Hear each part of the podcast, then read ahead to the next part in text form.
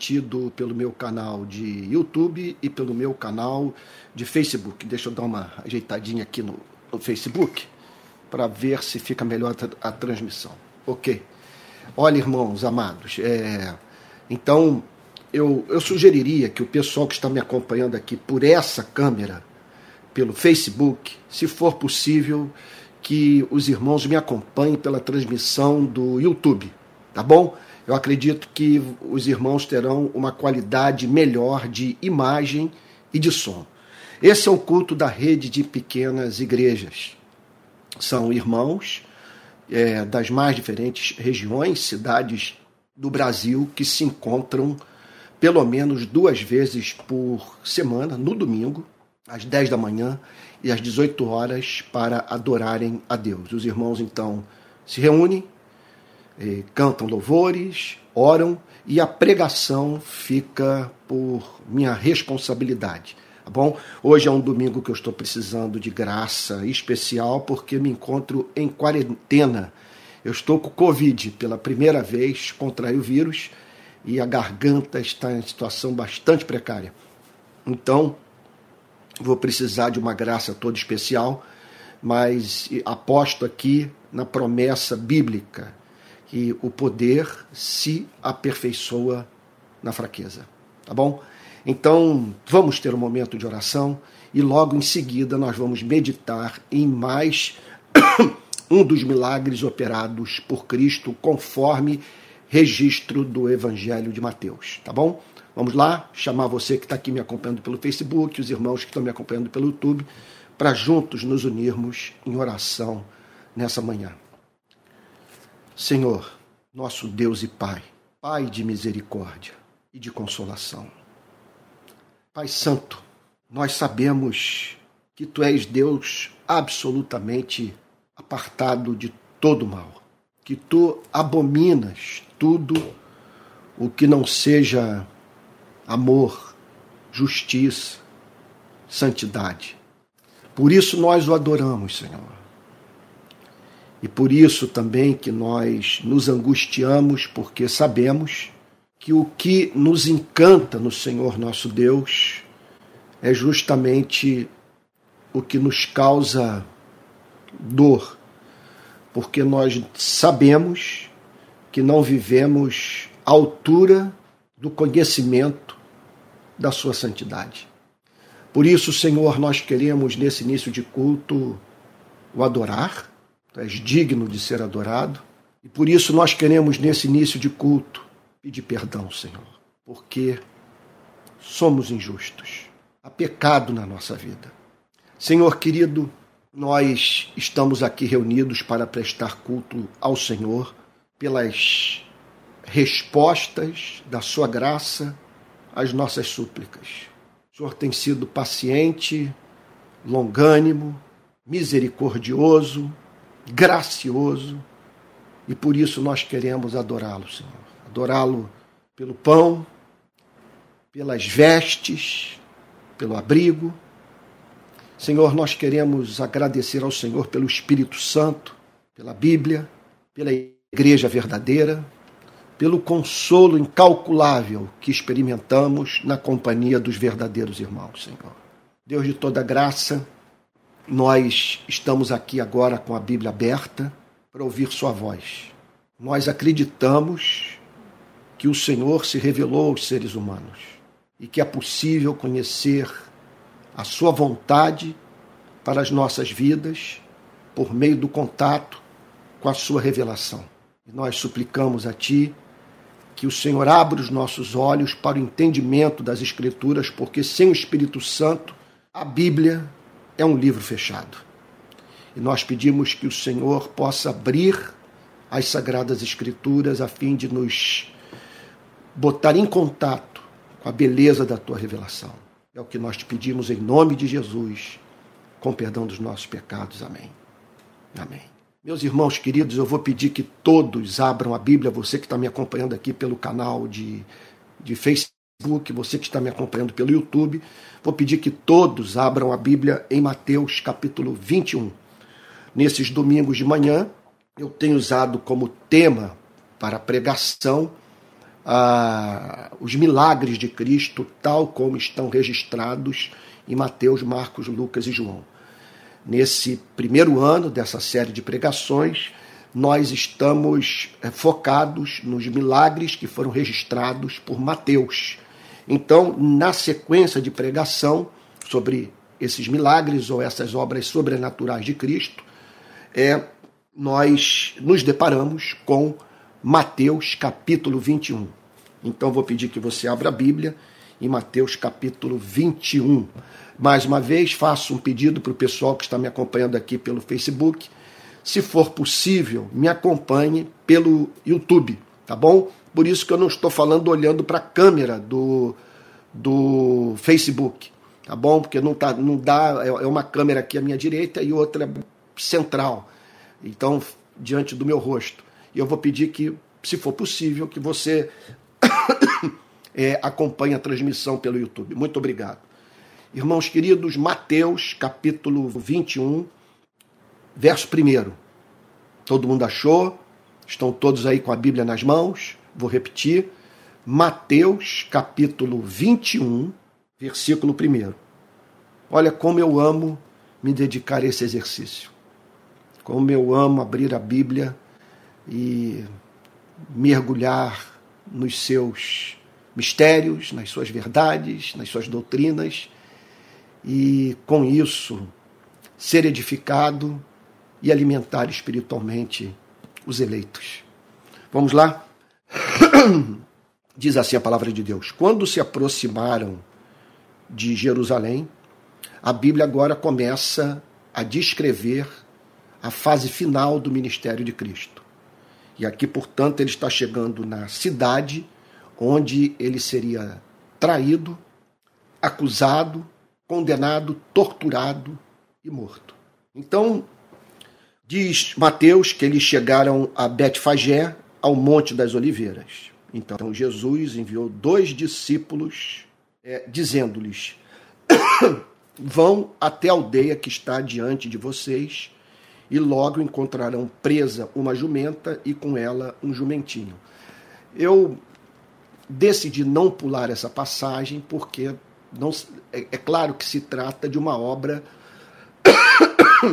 sobrenatural, porque o Senhor Jesus não estava naquela aldeia, não havia em loco avistado aquele jumentinho, contudo, ele revela aos seus discípulos conhecimento sobre a existência daquele animalzinho.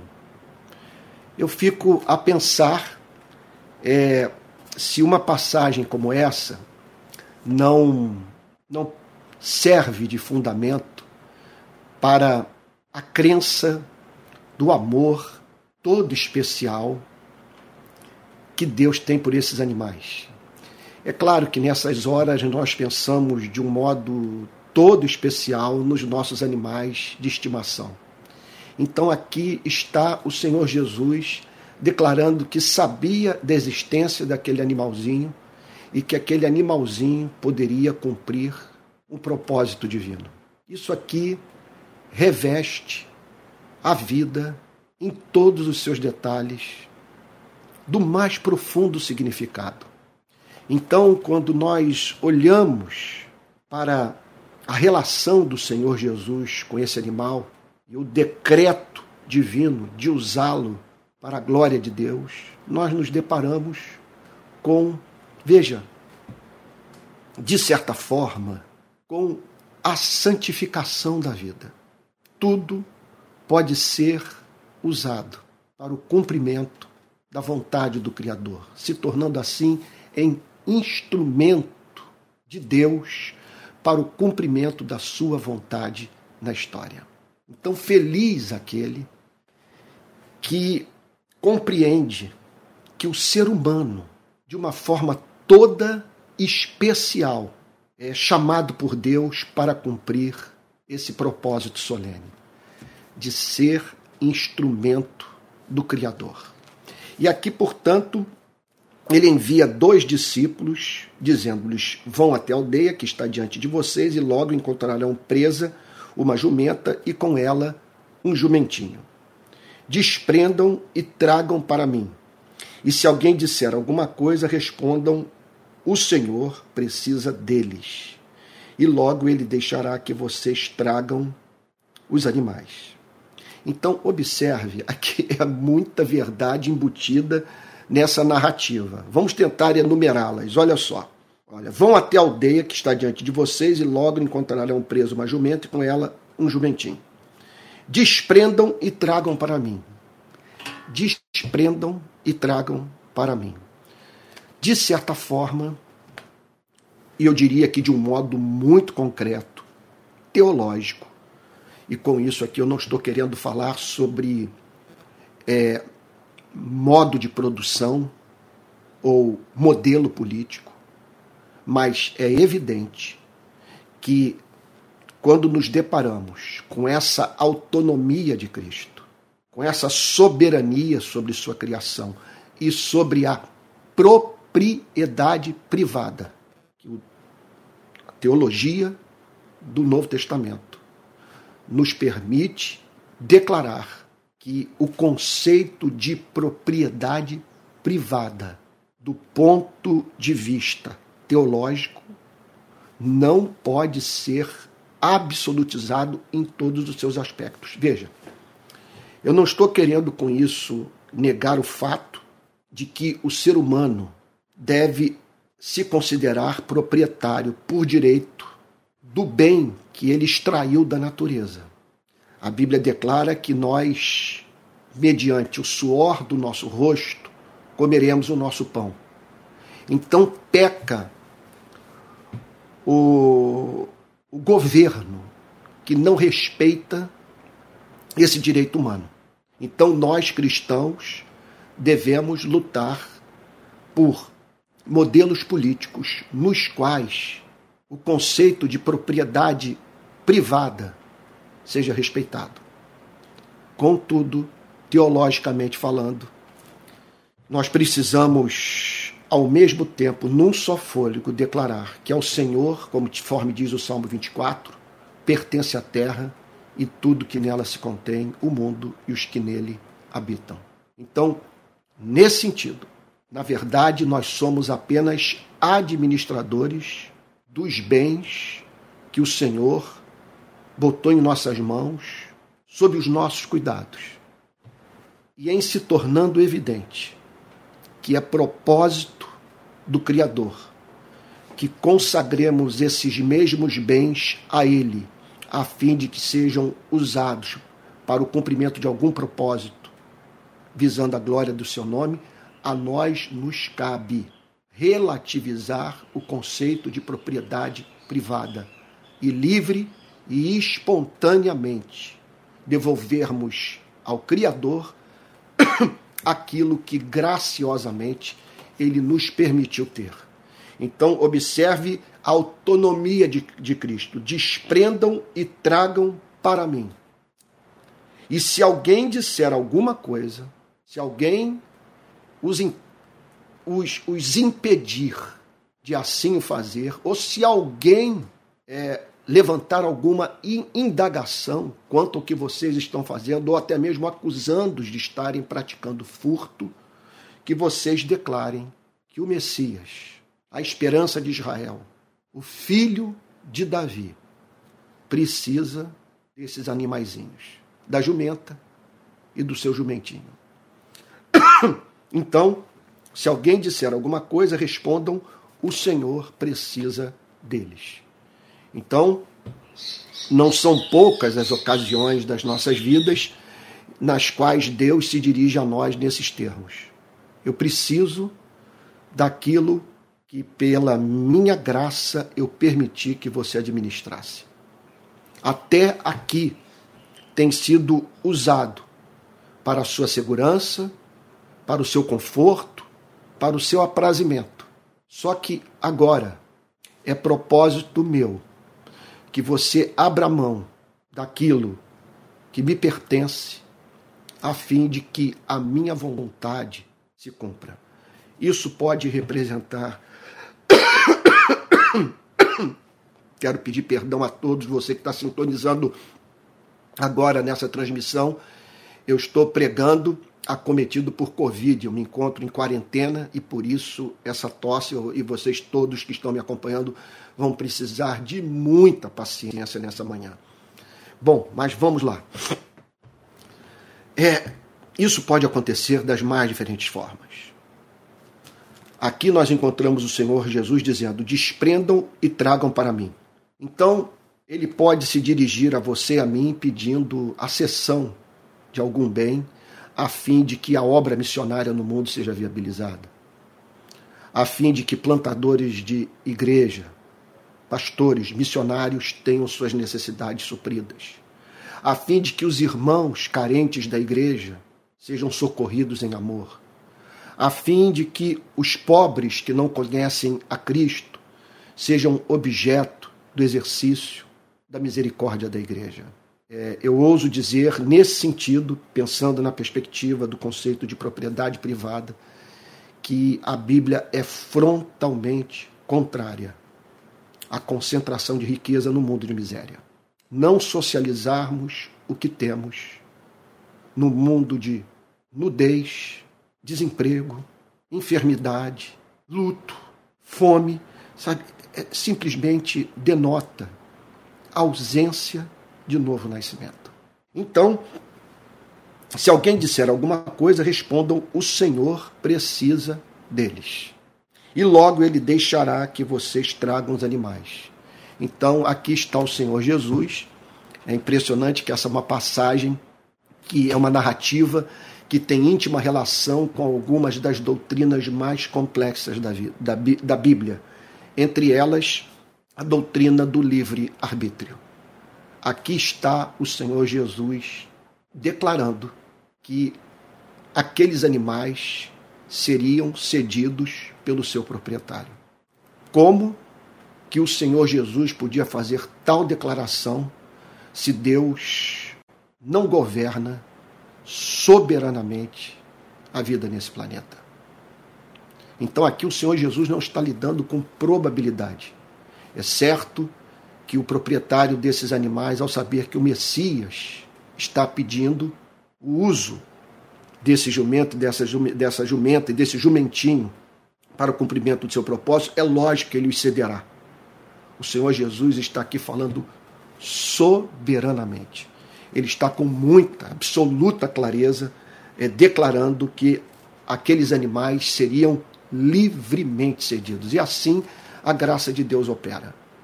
O ser humano age livremente, faz aquilo que ele quer fazer, mas a partir dessa obra secreta da graça divina em seu coração, que seduz, que convence, que move e faz com que o homem, repito, livremente, faça aquilo que Deus decretou que ele fizesse. Não me peça para explicar o ponto, para ajudá-lo a compreendê-lo com perfeição. Eu mesmo não tenho cérebro para isso e jamais consegui é, é, ler um tratado teológico, ou jamais tive acesso a um tratado teológico no qual o teólogo não se sentisse ou não demonstrasse sentir-se perplexo diante de tema tão difícil para o espírito humano. Contudo, aqui está a Bíblia dizendo: e se alguém disser alguma coisa, responda o Senhor, o Senhor precisa deles. E logo ele deixará que vocês tragam os animais. O que, que você está precisando consagrar a Deus na sua vida? É idolatria significa nós pegarmos aquilo que em si não é pecaminoso, que Deus nos concedeu por pura graça, a fim de ser usado de modo legítimo por você e por mim, e transformá-lo no objeto de culto. Portanto, é muito importante que saibamos que aquilo que o Senhor graciosamente, o Senhor nosso Deus graciosamente nos permitiu obter, pode ser reivindicado por Ele. É, agora, é de suma importância que entendamos que não há nada que Deus peça com a mão esquerda que ele não devolva com a mão direita. nós nunca somos mais proprietários do que temos quando do que quando consagramos aquilo que obtivemos ao seu verdadeiro dono, o Criador único dos céus e da terra. Então ele deixará que vocês tragam os animais. Verso 4. Ora, isto aconteceu para se cumprir o que foi dito por meio do profeta. Então, um plano eterno se cumprindo. Observe como que para que Deus leve adiante o seu plano soberano, ele tem que decretar cada item desse projeto decretado na eternidade em amor, sabedoria e santidade. Observe que a meta era a glória do seu nome. Em conexão a isso, a morte e ressurreição do seu único filho. Só que tudo isso teria que ser antecedido por essa entrada triunfal em Jerusalém, na qual o Senhor Jesus haveria de se fazer valer de um jumentinho. Então, Deus teve que decretar o nascimento desse jumentinho, inclinar o seu dono a consagrar aquele animalzinho para o serviço do Messias. É impressionante como que nesse sentido o nosso coração encontra uma consolação incalculável, porque com isso tomamos conhecimento do fato de que palavras tais como acaso, sorte, azar são terminologia pagã. Porque aqui nós vemos esse decreto abrangendo os mínimos detalhes. Olha só, uma profecia havia sido dita, havia sido proferida. Olha só, digam à filha de Sião, digam ao povo de Deus: é, Eis que o seu rei vem até você. Então aqui nós estamos vendo uma profecia que havia sido proferida por Zacarias no capítulo 9, verso 9 do seu livro. Ela estava se cumprindo naqueles dias. Digam à filha de Sião: Eis que o seu rei vem até você. Então, essa era uma profecia toda especial, porque ela apontava para a vinda do Messias, o rei de Israel, aquele que haveria de livrar o povo de Deus de todos os seus inimigos, ah, em especial o, o, pecado e a morte, e reinar sobre o seu povo para todo o sempre. Só que esse rei haveria de chegar de um modo inusitado. Quer dizer, o, aquele que é, veja só, a verdadeira referência da figura de um rei. Porque, veja só, esse aqui está imune a golpe, sabe? Esse aqui está imune a qualquer espécie de sedição. Esse aqui é, é, é, infinito, é rei infinito em sabedoria, em santidade, em amor, em poder, em glória. Então, ele haveria de se manifestar ao seu povo, mas de que forma? Olha o que, que o texto diz. Eis que o seu rei vem até você, humilde, montado em jumenta, num jumentinho, cria de animal de carga. Vamos parar para prestar atenção no que o texto está dizendo. Eis que o seu rei vem até você. Então, essa é uma grande manifestação do amor de Deus. Deus se aproximando do seu povo na pessoa do seu filho. O rei. Como precisamos de um rei. Como precisamos de quem cuide de nós, de quem nos governe. Como nós precisamos de alguém é, para quem possamos viver e servir, a fim de que cada ato, seu e meu, cada gesto, cada ação, cada reação tenha significado, seja visto como como uma expressão de amor então, como nós precisamos desse rei? E foi isso o que o Deus Todo-Poderoso fez: enviou o seu filho.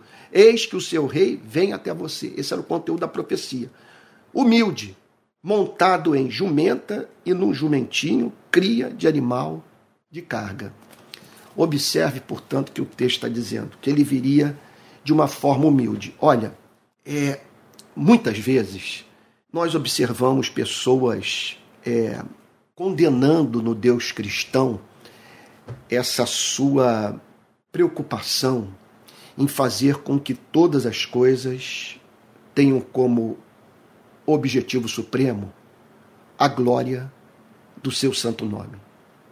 Então há quem, de uma forma profundamente ingênua, levante a seguinte questão: por que ele pede de nós o que ele não pratica? Ele pede de nós humildade. E, contudo, ele não se comporta de modo humilde, porque ele vive pedindo que as pessoas deem glória ao seu nome. E ele declara que tudo foi feito para a glória do seu nome. Porque ele não pratica aquilo que ele prescreveu para os seres humanos. Mas olha, ele não pode praticar isso. Deus não pode ser humilde no sentido em que você e eu devemos ser.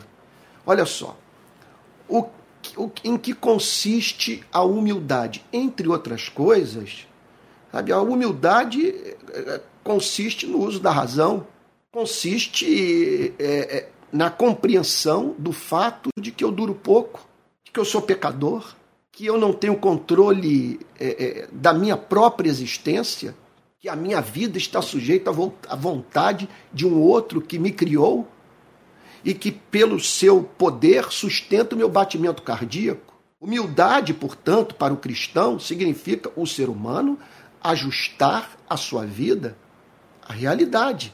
É, humilde também é aquele que compreende que, por ser pecador e finito, é cruel que ele faça com que as pessoas tenham a sua atenção desviada de Deus para ele.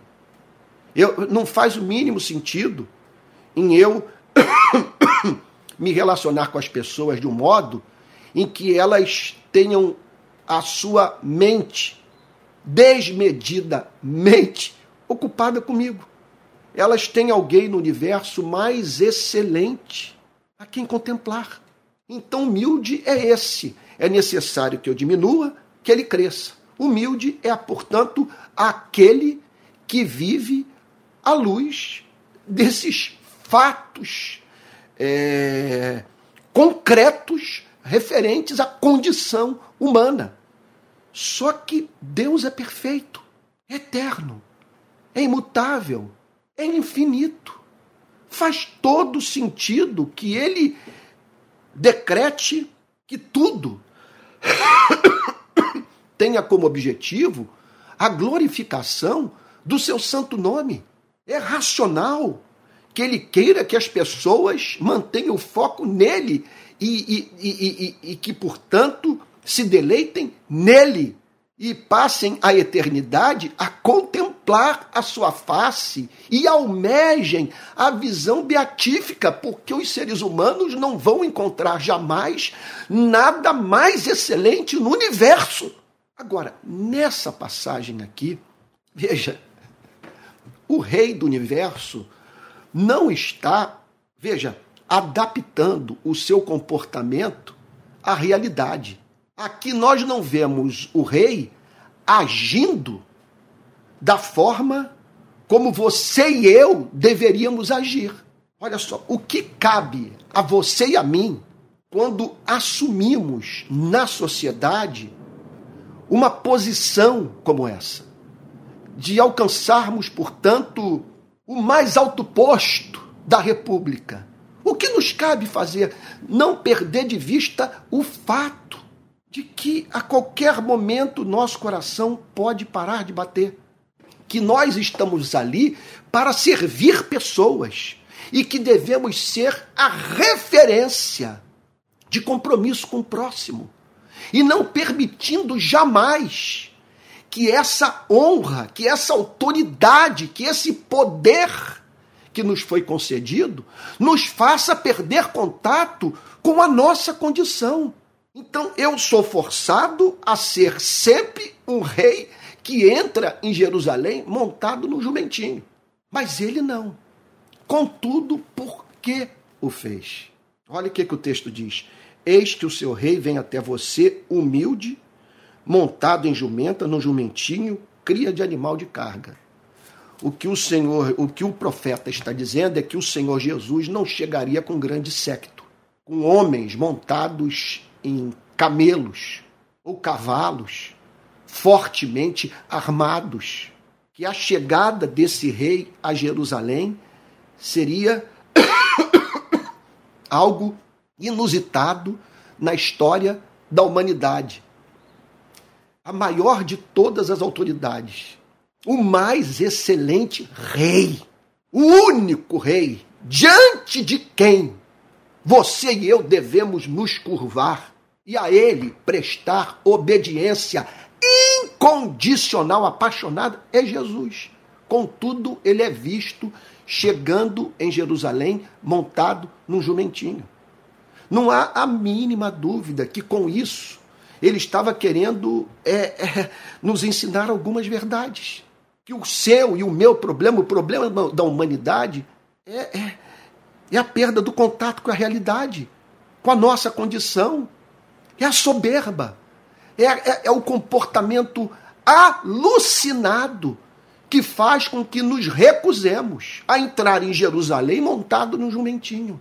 E é claro que com isso ele estava querendo deixar claro para todos que tipo de rei ele era. Não é o rei desse mundo, fixado na ideia ou no objetivo de obtenção de força, fama, visibilidade, poder secular. É um rei de um outro mundo que havia decidido governar os seres humanos de um modo absolutamente novo, não mediante coerção, mas a conquista espiritual dos seus corações, a fim de que esses vivessem para o louvor do Criador. Então o texto declara, no verso 6: Indo os discípulos e tendo feito como Jesus lhes havia ordenado, mais uma lição muito importante para você, para mim, para do ponto de vista do cumprimento da obra missionária. Onde Deus guia, Deus providencia. Ele não precisa de ajuda. O que ele pede é a nossa sujeição à sua vontade. Ele precisava daqueles animaizinhos. Ele envia os seus discípulos àquela aldeia, com a promessa de que aquela missão seria exitosa. E os seus discípulos, portanto, ajustam sua vida à vontade de Jesus. E assim, em sujeição à direção de Cristo, eles cumprem, eles cumprem exitosamente a sua missão. Então, nada mais importante do que antes de tomarmos qualquer decisão na obra missionária, de nós pararmos para ouvir a Cristo. E veja só, e contarmos de antemão com a bênção, veja só, que nos foi prometida por aquele que revelou a você e a mim a sua vontade. O que não pode é decidirmos de acordo com os nossos interesses pessoais e contarmos com aquilo que Deus não prometeu nos dar. Portanto, o texto prossegue dizendo que, indo os discípulos e tendo feito como, como Jesus lhes havia ordenado, trouxeram a jumenta e o jumentinho. Que coisa linda! Né? Trouxeram a jumenta e o jumentinho, aqueles dois animais. Meu Deus!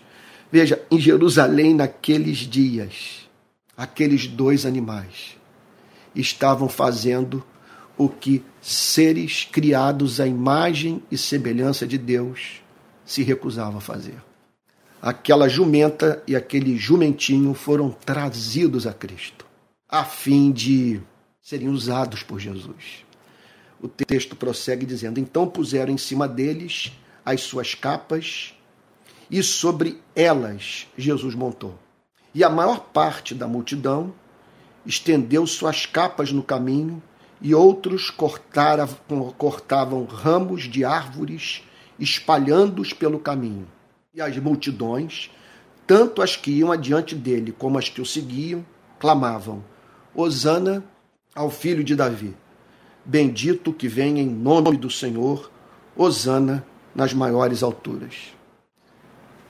Essa é uma passagem que nos faz pensar com muito comedimento sobre expressões litúrgicas esfuziantes. É... Que muitas vezes nos conduzem a ver como certa a obra do Espírito Santo, onde o Espírito Santo não está agindo. Olhe para essa cena. Aquelas pessoas tirando de suas vestes, lançando-as no chão, cortando, olha o que o texto diz, ramos das árvores, espalhando-os pelo caminho e seguindo ao Senhor Jesus montado naquele jumentinho e clamando: Hosana ao filho de Davi. Bendito que vem em nome do Senhor, Hosana nas maiores alturas. No decurso de uma semana, essas pessoas pediriam a crucificação de Cristo e a soltura de Barrabás, depois de serem instigadas pelos pastores e padres daquele tempo, pelos sacerdotes.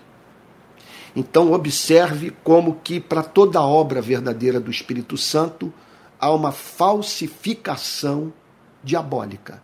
Há a verdadeira regeneração, há aquilo que nós poderíamos chamar de falsa regeneração. Há a verdadeira conversão, há a falsa experiência de conversão. Há a verdadeira segurança da redenção, há a falsa segurança da redenção. E existe aquilo que poderíamos chamar de verdadeiro louvor e adoração que não é feita em espírito em verdade. Aquelas pessoas estavam cantando, mas não a partir da experiência da regeneração. Que tomemos cuidado com isso, de não chegarmos à conclusão de que, pelo fato do templo estar lotado, das pessoas cantarem é, em voz alta, com lágrimas nos olhos e mãos levantadas, sabe? Não podemos dar como líquida e certa a presença da graça divina em manifestações dessa natureza. Aqui está o texto dizendo que o Senhor Jesus foi, Jesus foi recebido com louvor por aqueles que mais adiante viriam a pedir a sua crucificação. Verso 10. E quando Jesus entrou em Jerusalém, toda a cidade se alvoroçou. Ele chega em Jerusalém e aquilo mexe com a cidade. Mexe com a cidade por vários motivos. Lá estava chegando aquele jovem operador de milagres. Jesus aqui estava com 33 anos. Aquele rapaz vindo de, de Nazaré, numa aldeia insignificante, e que ali se encontrava com a fama de operador de milagres e de alguém que não dava descanso às autoridades religiosas judaicas. Jesus era um crítico do modelo de espiritualidade vigente em Israel. Então ele chega na capital espiritual de Israel, chega em Jerusalém, a cidade do templo, povo fica alvoroçado e aí então pessoas indagam quem é este? Quem está é produzindo todo esse alarido? Olha, é muito importante que você e eu compreendamos que hoje essa pergunta está sendo feita no nosso país. Nós tornamos tudo tão confuso para o povo brasileiro que hoje pessoas estão perguntando quem é Jesus. Outro dia nós vimos uma autoridade pública brasileira dizer que se tivesse arma de fogo nos dias de Cristo, ele mesmo andaria com uma pendurada na cintura. Então as pessoas ouvem uma coisa como essa perante o silêncio de pastores, líderes evangélicos, teólogos. Elas indagam: quem é Jesus? É, qual sua ética? O que significa segui-lo? E lá estavam aquelas pessoas perguntando quem é este, ou seja, nem todos tinham o vero, o verdadeiro conhecimento de Cristo. Quem é este? E as multidões respondiam: Este é o profeta Jesus de Nazaré da Galiléia. Então, este é o profeta, isso em razão é, das obras que Jesus estava operando, então ele era tido como uma daquelas figuras, como Elias e Eliseu, do Antigo Testamento, profeta que opera milagres. Esse é o profeta Jesus de Nazaré da Galileia. Quer dizer, Nazaré da Galileia, da cidade de Nazaré, que faz parte da região da Galileia. Nazaré está, inclusive, até hoje lá. Você se pintar um dinheirinho, eu recomendaria um dia que você fizesse uma viagem a essa região, uma das mais belas do planeta. E uma verdadeira aula de, de, de, de história do, do cânon sagrado, vamos assim dizer. Então, este é o profeta Jesus de Nazaré da Galiléia. Verso 12. Jesus entrou no templo. Então, ele chega em Jerusalém, e ele é visto entrando no templo. E expulsou todos os que ali vendiam e compravam. Eu não vou me ater a esse ponto, porque o meu objetivo nessas pregações matinais é de falar sobre os milagres de Cristo. Mas é impossível não tecermos um ou dois comentários sobre essa atitude de Cristo.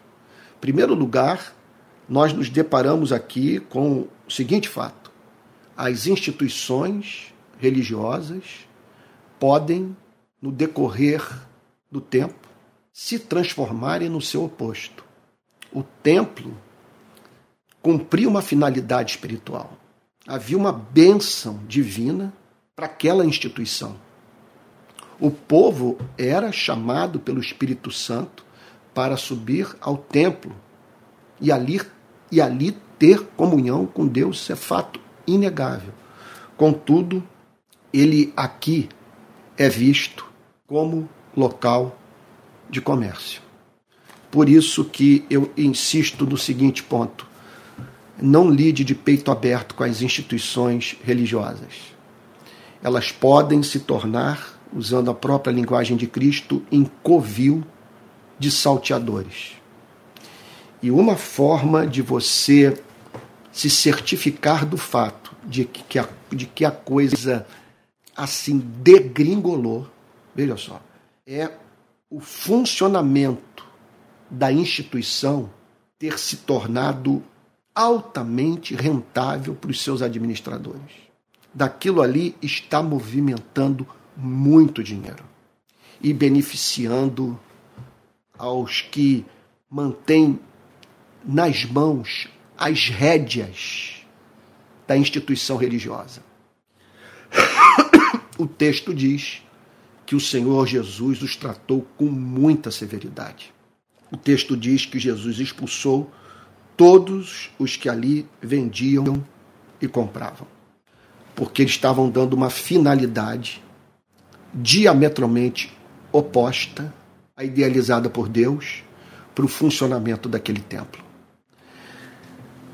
Eu não tenho a mínima dúvida que o grande pecado da maior parte da atual geração de cristãos do nosso país é essa falta de zelo pela glória de Deus.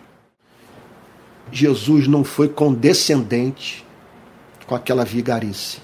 Repito o que tenho dito há cinco anos no nosso país. Nós vimos pessoas brincarem com o Evangelho, nós vimos o nome de Jesus ser usado, pessoas se escandalizarem com isso. E em nome do amor, da unidade da igreja, sabe? E por interesse próprio, nós nos silenciamos. Faltou nos últimos cinco anos, na maior parte da igreja, esse zelo pela glória do Evangelho. Então o texto declara que o Senhor Jesus expulsou todos os que ali vendiam e, e, e compravam. Derrubou as mesas dos cambistas e as cadeiras dos que vendiam pombas.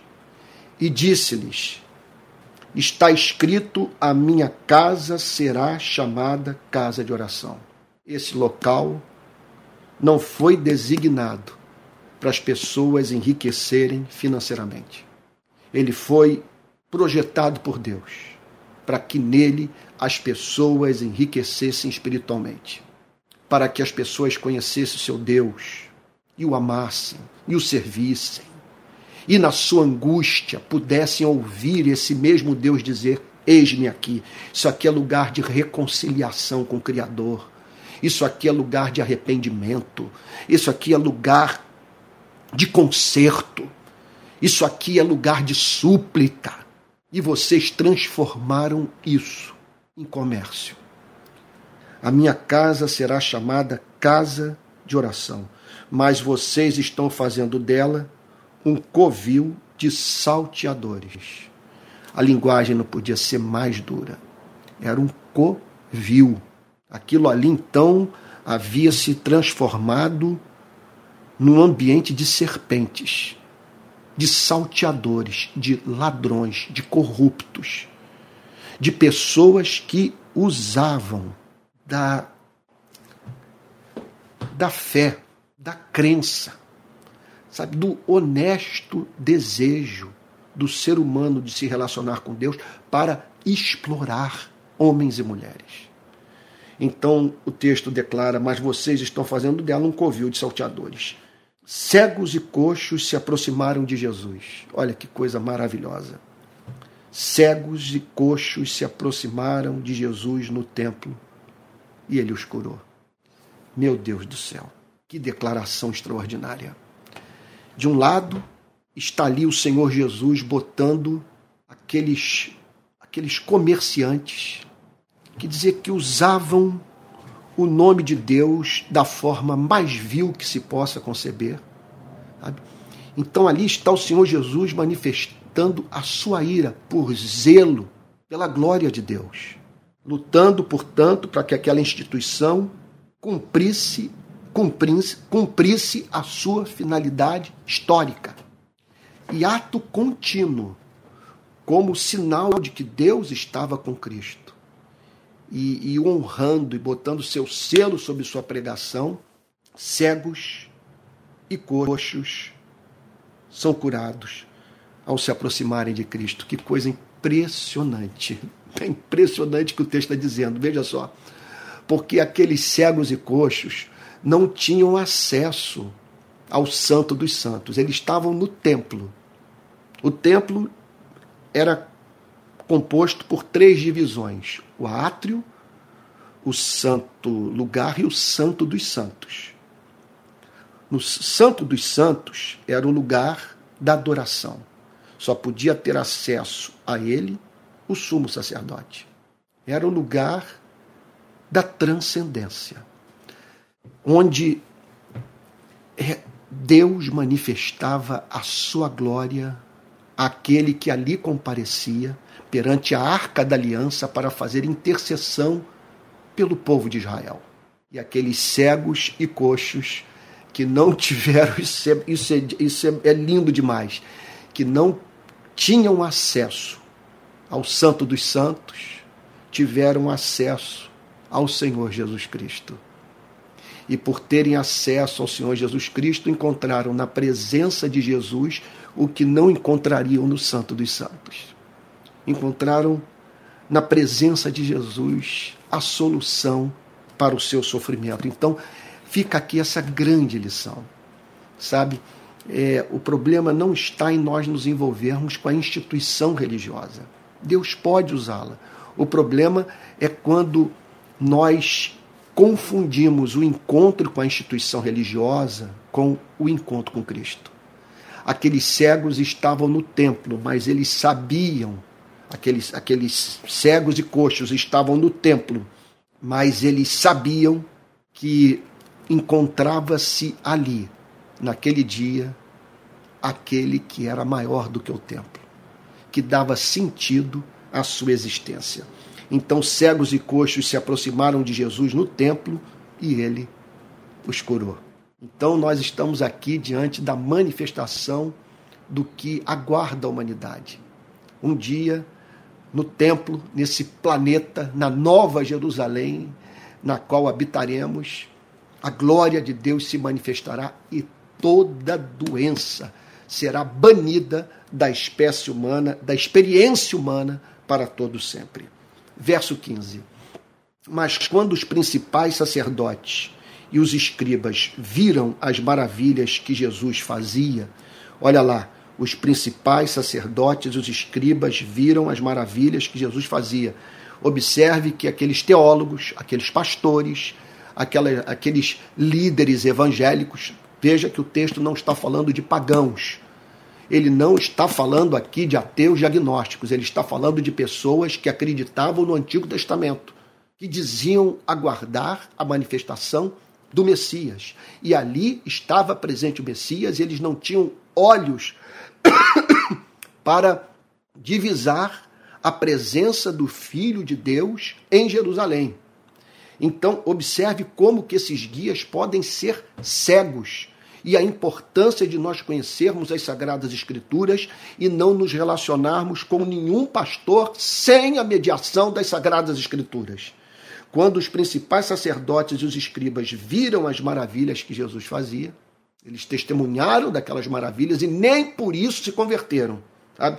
E as crianças que gritavam no templo, Osana ao filho de Davi, chamou a atenção daqueles pastores dois fatos. Primeiro lugar, que Jesus estava operando maravilhas no templo. Pessoas estavam recobrando a visão e, e voltando a andar. E crianças em êxtase, crianças, meninos e meninas, clamavam: Osana ao filho de Davi. Quer dizer, aqueles meninos e meninas estavam ali a dizer: está entre nós o verdadeiro rei. Está entre nós o filho de Davi, o Salvador. Aquelas crianças então compreenderam o mistério. Que experiência humilhante! Aqueles meninos e meninas que pouco ou nada conheciam de, de teologia, sabe? Dispunham de um conhecimento básico que, que os habilitou, quer dizer, que estou falando de meninos e meninas que pouco conheciam de teologia, mas que a partir daquele conhecimento básico puderam identificar a manifestação do Messias, coisa que os teólogos, com seus tratados de teologia, com seus livros é, é, canônicos nas mãos, não conseguiam enxergar. Então, eles observam aquelas crianças prestando culto a Jesus e o texto diz que eles ficaram indignados, indignados com a manifestação da glória de Cristo, indignados com o fato de Jesus estar sendo adorado por crianças, por crianças estarem reconhecendo a manifestação do Filho de Deus naqueles dias na cidade de Jerusalém. Então eles foram tomados de indignação e perguntaram a Jesus: Você está ouvindo o que estão dizendo? Então, uma pergunta é feita. Olha só, uma pergunta é feita a Jesus por aquelas lideranças religiosas. Você está ouvindo o que essas crianças estão dizendo? O que eles tentavam arrancar do Senhor Jesus era uma palavra de repúdio àquelas crianças.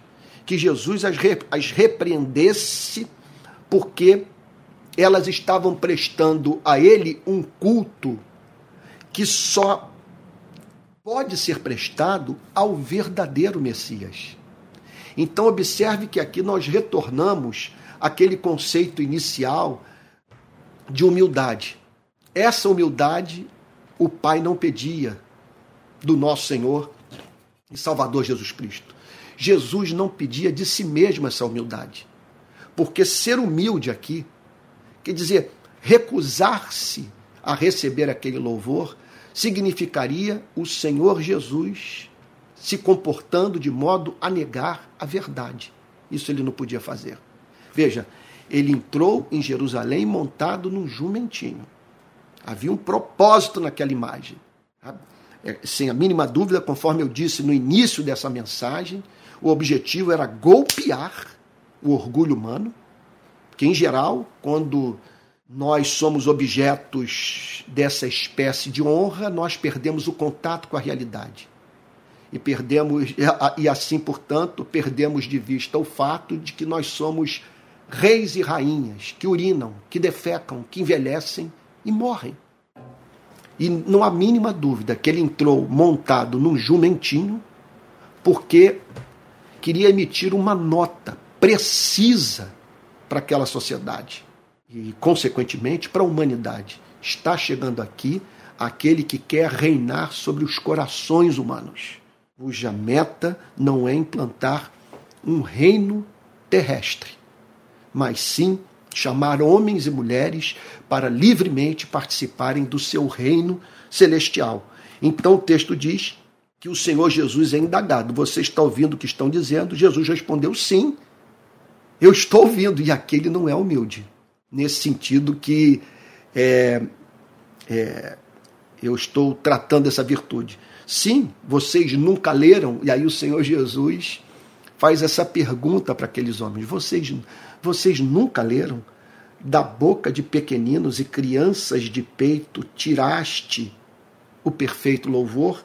E assim, portanto, o Senhor Jesus cita o Salmo 8, verso 2, e dizendo o seguinte: que Deus, na sua graça soberana, é capaz de se revelar a meninos e meninas de modo que desses ele extraia o perfeito louvor.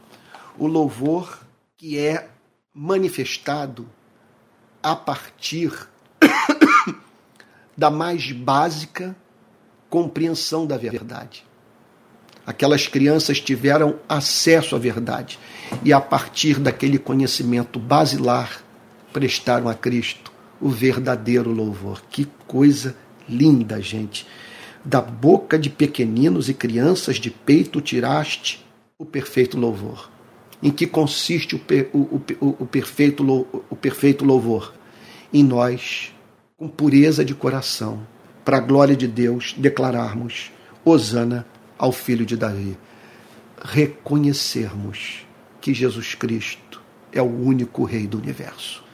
Consequentemente, Rei das nossas vidas.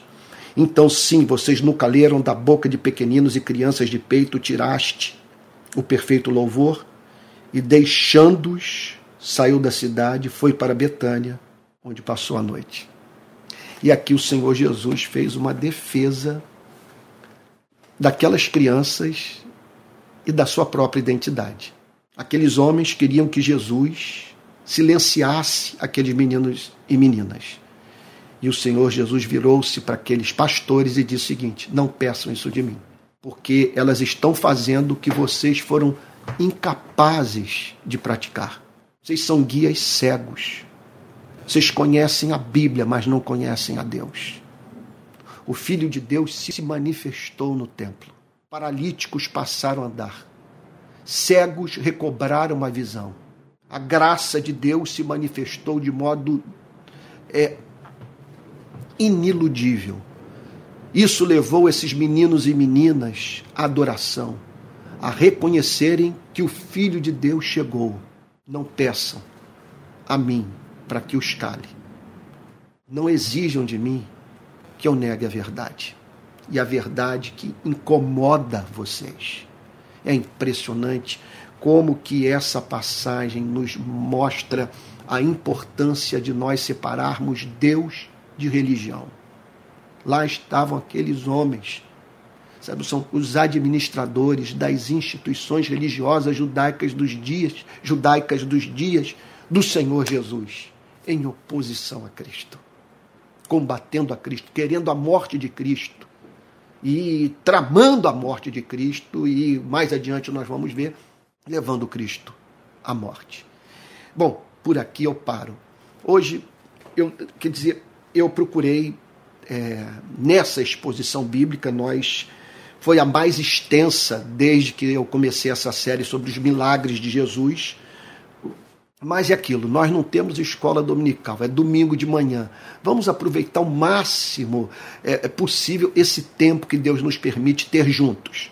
Então eu olhei para esse texto e falei o seguinte: olha, eu vou fazer uma exposição dele até o verso 17.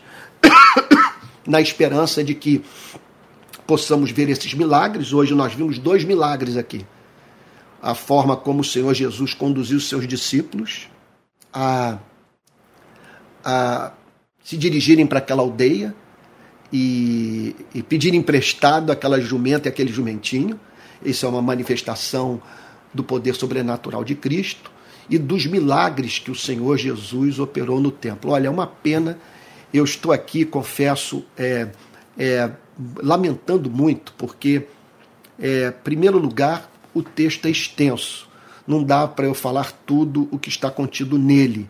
É, agora, mesmo se eu tivesse mais tempo, eu acho que hoje eu não, eu não estou num daqueles dias em que a cabeça funciona livremente e a língua, conforme diz o salmista, é, língua, a língua é tornada como pena de habilidoso escritor.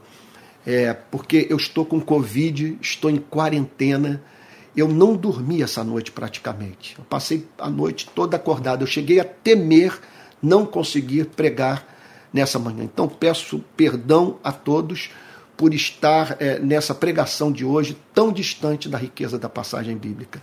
Essa entrada do, do Senhor Jesus no templo, gente, isso é muito sério. E eu estou muito frustrado porque eu vi Ampassan aqui com vocês verdades eternas que que podem ser exploradas com muito mais profundidade, a fim de que conheçamos esse Deus, que é muito mais lindo do que o, a, a, o, o que lideranças religiosas e, e as instituições eclesiásticas são muitas vezes capazes de revelar. Mas eu peço que você possa, peço a Deus que você possa ter sido alimentado espiritualmente nessa manhã.